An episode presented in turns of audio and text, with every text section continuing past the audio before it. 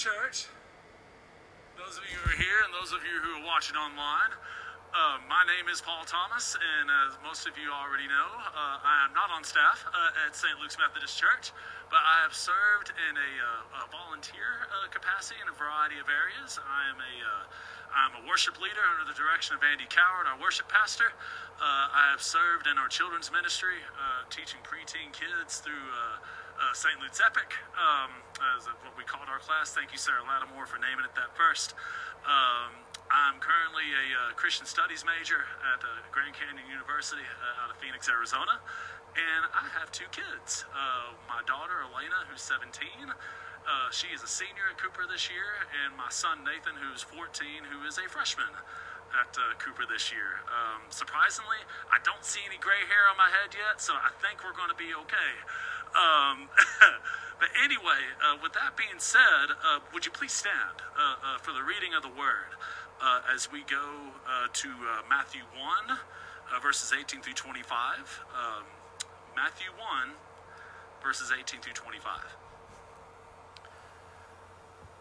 Now, this is how the birth of Jesus the Messiah came about. His mother Mary was pledged to be married to Joseph, but before they came together, she was found to be pregnant through the Holy Spirit.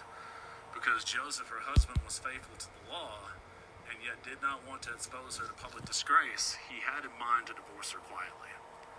But after he had considered this, an angel of the Lord appeared to him and said in a dream and said, Joseph, son of David, do not be afraid to take Mary home as your wife, because what is conceived in her is from the Holy Spirit. She will give birth to a son, and you are to give him the name Jesus, because he will save the people from their sins. All this took place to fulfill what the Lord had said through the prophet. The virgin will, will conceive and give birth to a son, and they will call him Emmanuel, which means God with us. When Joseph woke up, he did what the angel of the Lord had commanded him and took Mary home as his wife. But he did not consummate their marriage until she gave birth to a son, and he gave him the name Jesus. Let us pray.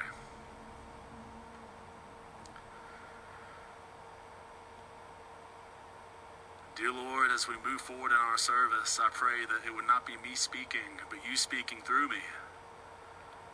May the words of my mouth and the meditation of my heart be acceptable in your sight, O Lord, for you are my strength, our strength, and our Redeemer. Amen. You may be seated. Have you obtained everything you ever wanted? Or to go deeper, have you asked God for a goal that He set on your heart and He said yes, but not quite how you wanted Him to? You would not be alone. Before Michael Jordan and the Chicago Bulls won six NBA championships, they had to taste some humility first. Does anybody remember their battles with the Detroit Pistons and the New York Knicks? I certainly do. my brothers John and Chris and, and, and myself, uh, maybe more John and I than Chris, um, would get so upset when the Bulls would lose these games.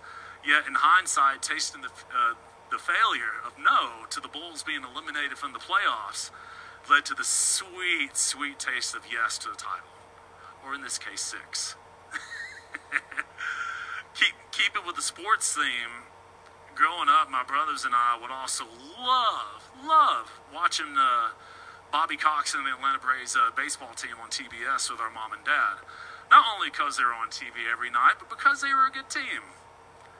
We were witness to them finally winning a World Series in 1995 over the Cleveland Indians. But before tasting God given success, they would lose to uh, particular teams in years before. Anyone remember their battles with the Philadelphia Phillies?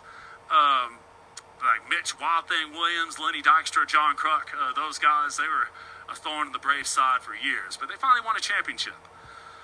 Um, in our text, Joseph is promised to be hus- the husband to his wife Mary and became aware that she's pregnant with child.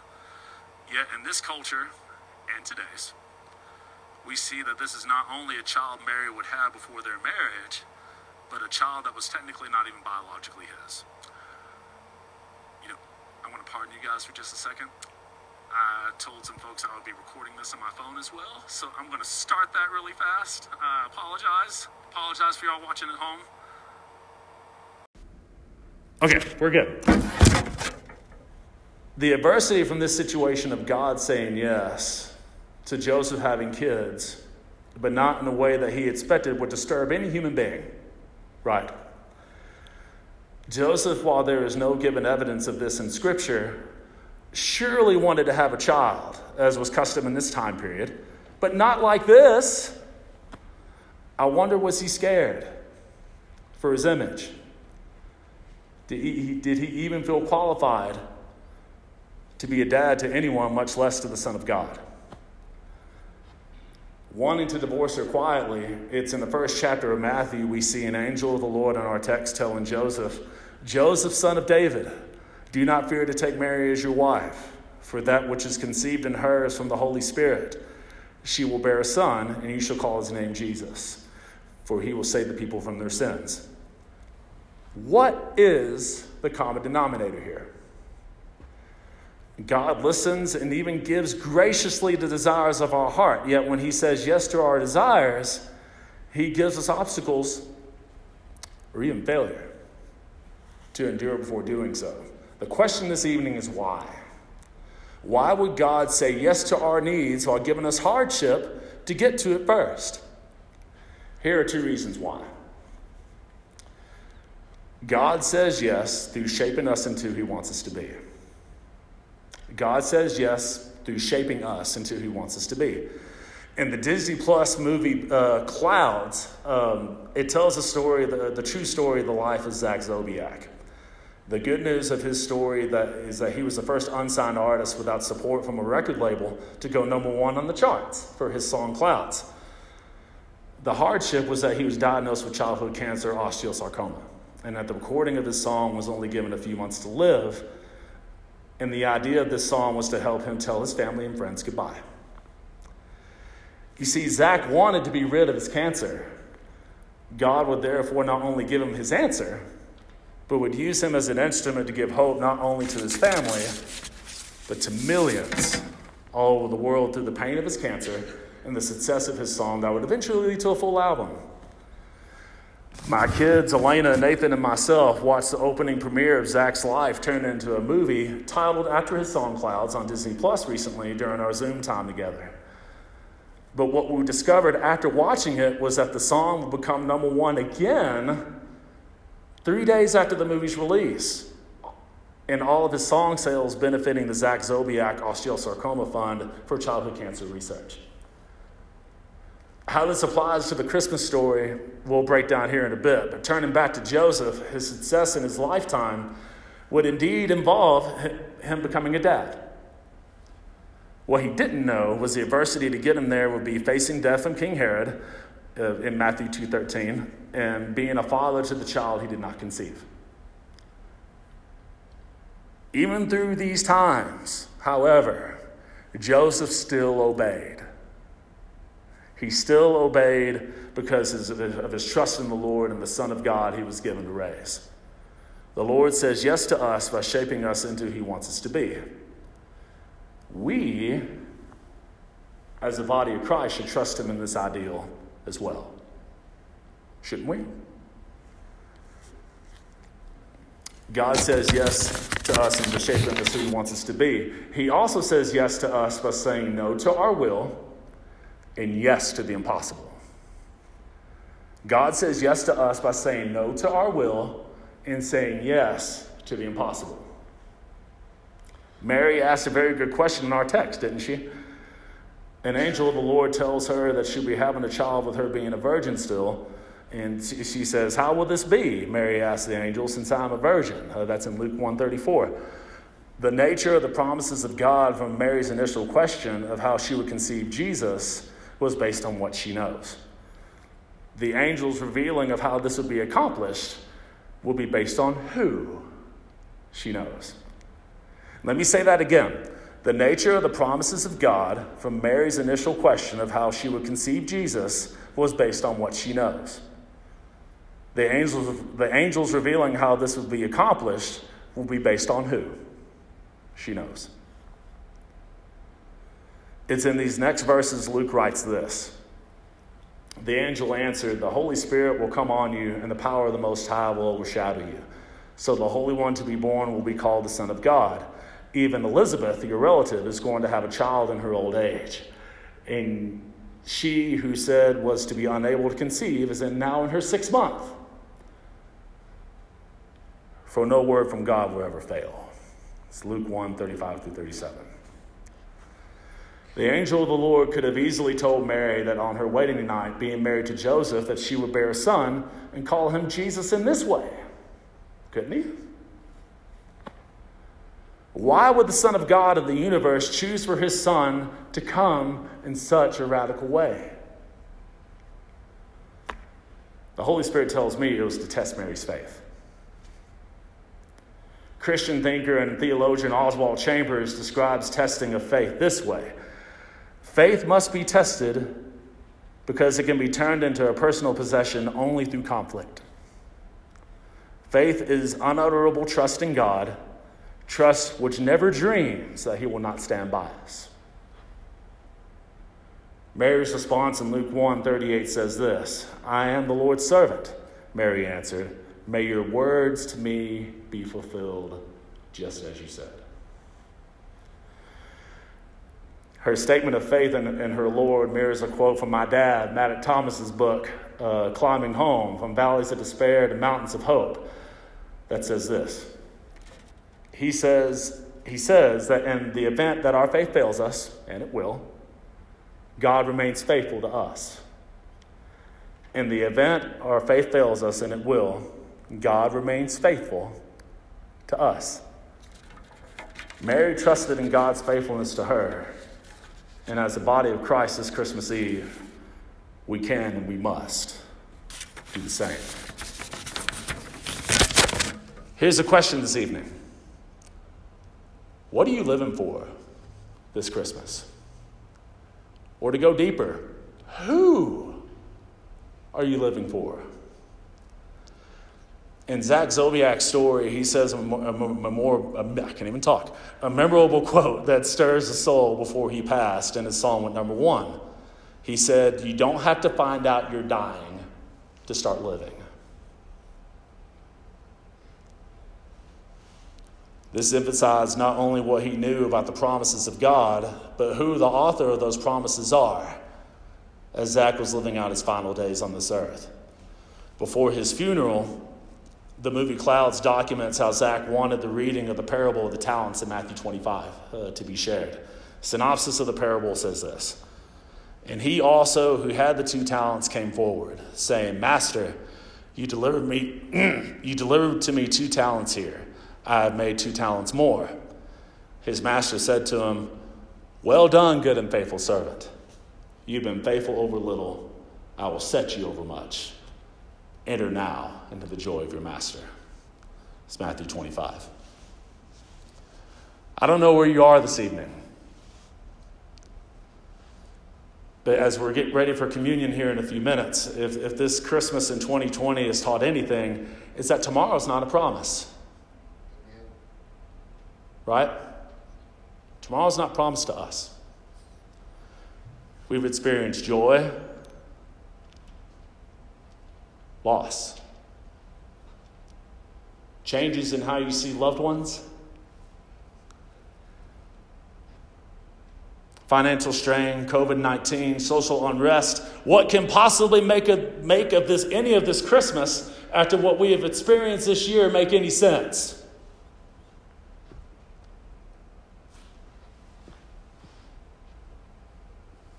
This stable, this cross. It's a reminder that despite what this Christmas may bring that's been different, the spirit of Christmas can still bring joy. And if you could go to the next slide, please. Uh, for me, this picture is what gives me joy this Christmas. Picture of me and my kids uh, uh, uh going on a walk just on a, just on a sunny day, just enjoying each other. You might recognize those sweatshirts. Shout out to the, uh, uh, the Keep Youth Group. Um, Charlie Brewer, keep up the good work. Ashley, everybody. Um, that, that, that's what brings me joy. Um, if you want to go deeper than that, uh, Thornton Wilder's play Our Town brings the spirit of Christmas not through the joy of the stuff in our lives, but through the joy of the people that surround us and love us and live with us during it. The lead in the play, Emily Webb, describes, dies during childbirth and decides to return to Earth for her 12th birthday before going back to heaven permanently. When she returns, she tells her, her family, just for a moment, we're all together. Just for a moment, we're happy. Let's really look at one another.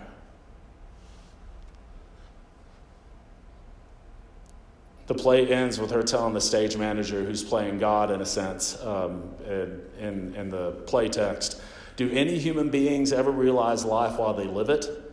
Every, every minute? I'm wondering this Christmas Eve, have you? Have I?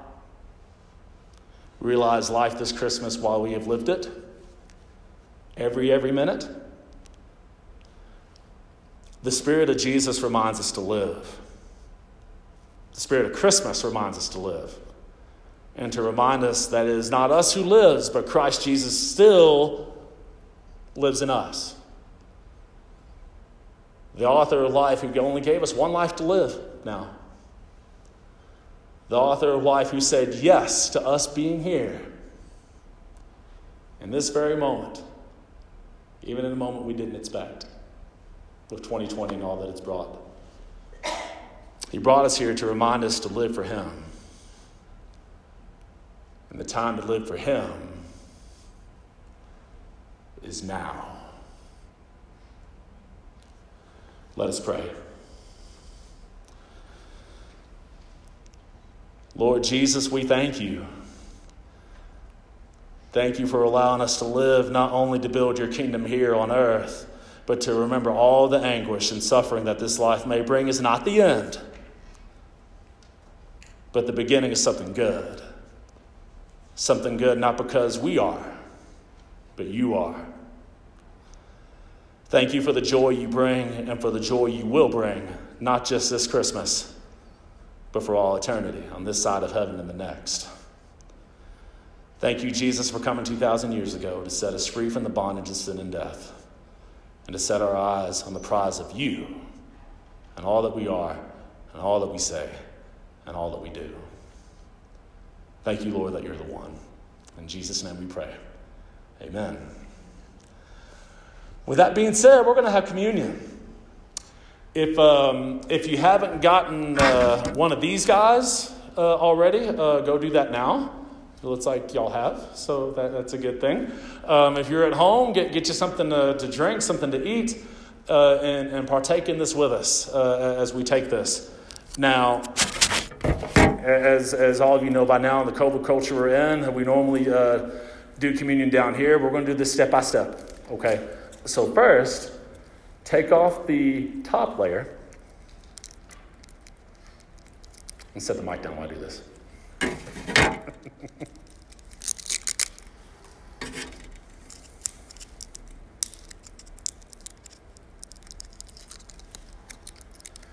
as you take this wafer, as you take this wafer, take it and remember that this is the body of Christ shed for you. Next, pull back on the last layer with the juice.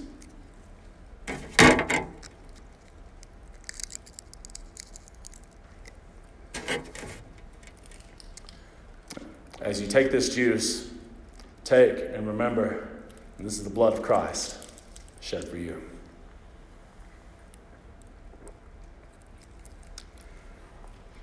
For those of you who are wondering before we move forward, our, our senior pastor, Andy Hurst, did bless these elements. So uh, thank you, Pastor, if you're watching, uh, for doing that.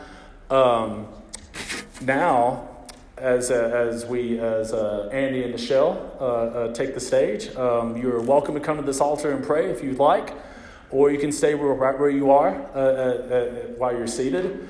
And as you do so, whether you come to the altar or stay where you are, just meditate and remember what this night meant for us 2,000 years ago. It wasn't to hold on to sin or baggage, or to hold on to your past, or to anything you've done. It's to remember that a Savior in the form of a child came to redeem us from our sin. Think about that as Michelle and Andy lead us in a timeless classic, O Holy Night.